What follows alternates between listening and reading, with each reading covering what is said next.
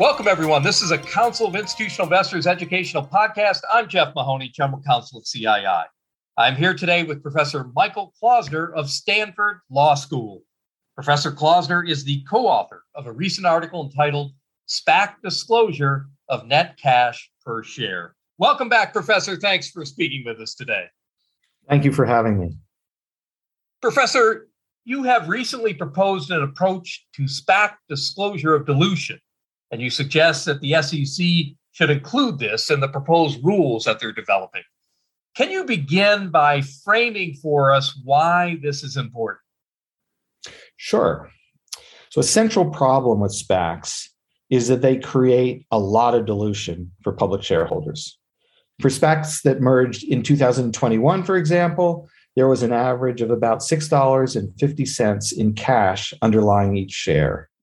In contrast, Shareholders paid about $10 or more for those shares and could, redeem those shares for $10. In effect, the average SPAC gives shareholders a choice between redeeming their shares for $10 and investing only $6.50 in a merger target. That investment option tends to be a bad deal for shareholders who generally see share prices fall a lot after a merger. Yet, dilution of equity down to $6.50 per share is not well disclosed at all by SPACs in their proxy statements.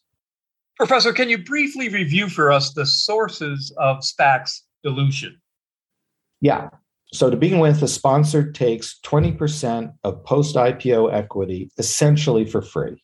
They call that a promote. Second, warrants are issued to IPO investors for free.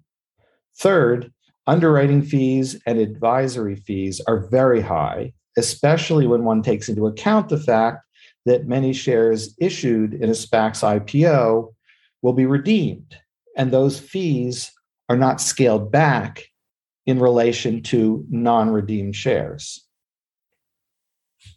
Professor, in your proposal, you say that the key fact that a SPAC should disclose is how much net cash per share it has underlying each share. Can you explain the concept of net cash per share? Yeah. Total net cash is the amount of cash the SPAC will contribute to the combined company in a merger, taking into account the cost of outstanding warrants. It's what the target shareholders will, in effect, receive in exchange for a portion of their company. Net cash per share is total cash divided by shares outstanding at the time of the merger. The calculation of net cash per share adds up the SPAC's cash and subtracts the value of its outstanding warrants. Now, consistent with the SEC's direction, we treat warrants as liabilities, but if we treat them as equity, we would end up with essentially the same numbers. The rest of the calculation involves adding up the cash that the SPAC will have when it merges and the shares it will have outstanding. Because SPAC management won't know how many shares will be redeemed, this calculation needs to be performed on a few levels of hypothetical redemption. So, for example, zero redemptions, 25% redemptions, 50% redemptions, 75% redemptions, and 90% redemptions. That way, a SPAC shareholder can think conditionally on how much cash will I be investing in a target if redemptions are X amount. So, Professor, why is net cash important to SPAC shareholders? Well, net cash is, in effect, the currency with which SPAC shareholders will buy a fraction of the target company. So, at least as a starting point, if a share has $5 of underlying net cash, that $5 is what will be used to acquire a portion of the target company. A reasonable expectation is that the SPAC shareholder will receive in return about $5 worth of the target company. If that happens, and there's every reason to believe that it will, the SPAC shareholders' shares will be worth $5 following the merger. It is $5 a realistic figure. Yes. The figures vary.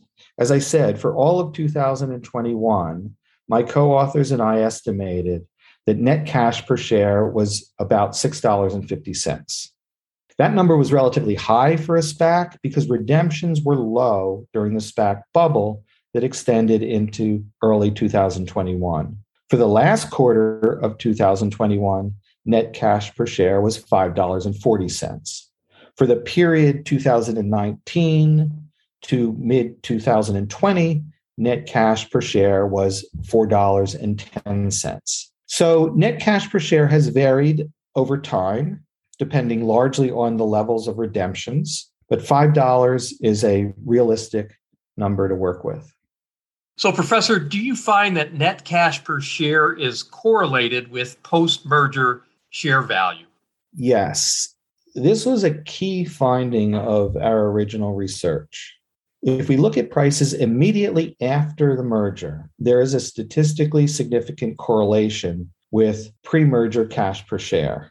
Six months and a year later, that correlation grows even stronger. So, for example, for SPACs that merged in 2021, as I said, the average net cash per share was about $6.50. Today, those shares are trading at under $6. When one takes account the change in the market, there's a rough equivalence between pre merger cash per share and share price today. Professor, are you saying that all the SPAC has to contribute when it merges with a target company is cash? Well, a SPAC's only asset is cash, and cash is certainly important. But it could be that a SPAC's managers or sponsor will stay with the company after the merger and add value. Or it could be that simply becoming a public company will be valuable for the target. If so, a SPAC should disclose the sources of value that it expects as a result of the merger. But regardless of whether SPAC sponsors and management see non cash sources of value, they still should disclose net cash per share. As I said, that is the key asset of the SPAC. A sponsor's belief that he or she will add value or that going public itself will add value shouldn't excuse a SPAC from disclosing the amount of net cash they have underlying the shares. Okay, so net cash per share is important. Can you explain how it should be disclosed? Yeah. First, a SPAC should add up the total amount of cash it expects to deliver in a merger. It should begin by assuming no redemptions. Total cash includes cash in the trust, cash expected from pipe investments. It shouldn't include debt. The SPAC should then subtract expenses associated with the merger. Those include the deferred underwriting fee and advisory fees that the SPAC and the target will pay out in connection with the merger. These are often surprisingly high. Next, the SPAC should subtract the value of outstanding warrants and other equity derivatives, such as the conversion feature of convertible debt. So that's how the numerator of the net cash per share fraction is calculated. For the denominator, the SPAC should add up total shares, that is, public shares, founder shares, pipe shares, and any other shares outstanding or that may be issued under rights or anything like that at the time of the merger. Finally, as I said earlier, this fraction should be computed for a few hypothetical levels of redemption. Redemptions reduce cash and they reduce shares, with the net result being lower net cash per share. The more redemptions, the less net cash per share. So, Professor, you performed this calculation based on the SPAC's shares outstanding at the time of the merger. Can you explain why this is the correct figure as opposed to net cash per share of the combined company after the merger? Yes. Now, many people in SPAC world believe that dilution should be based on shares outstanding of the combined company after the merger. This obviously would reduce apparent dilution because there would be more shares in the denominator. But it's clearly wrong. Their idea seems to be that if you think of all SPAC costs, including the promote and the warrants and everything else, it largely disappears after the merger. This can't be true. The way to think about cash per share, as I said earlier, is that this is the amount that will be invested in a target company. There's every reason to believe that the target knows how much cash it will be getting And there is every reason to expect that the target will exchange a fraction of its company equal to that value. And in fact, this is what we find to be statistically true. When people in SPAC world say that the costs of a SPAC disappear after the merger, they're implicitly saying that the target shareholders will absorb these costs. Some, in fact, say this explicitly. But why would this be true? Why would targets volunteer to absorb a SPAC's costs? As I said, we find that they don't as a matter of empirical analysis. It's the SPAC shareholders empirically that bear those costs. Professor, one point that some people might disagree with is your subtraction of the value of warrants from a SPAC's cash, the net aspect of net cash per share. If a warrant never pays out, should it play any role in this calculation?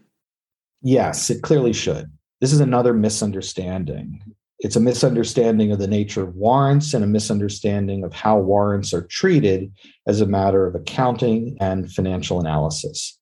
A warrant is a contingent claim against the company, and therefore it's a contingent reduction in equity. Contingent claims can be valued, they are real cost, and they should be valued and treated as a real cost. That's what the calculation that I propose would do.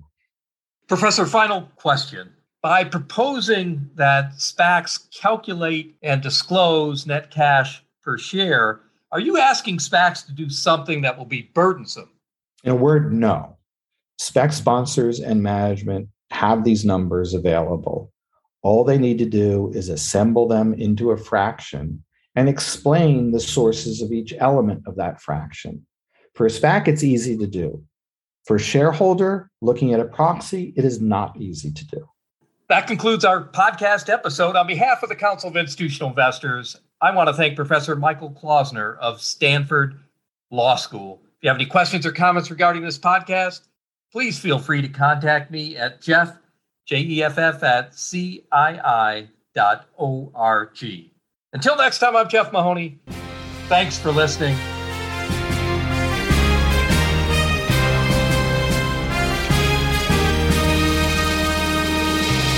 Thank you for listening to this episode of The Voice of Corporate Governance, brought to you by the Council of Institutional Investors.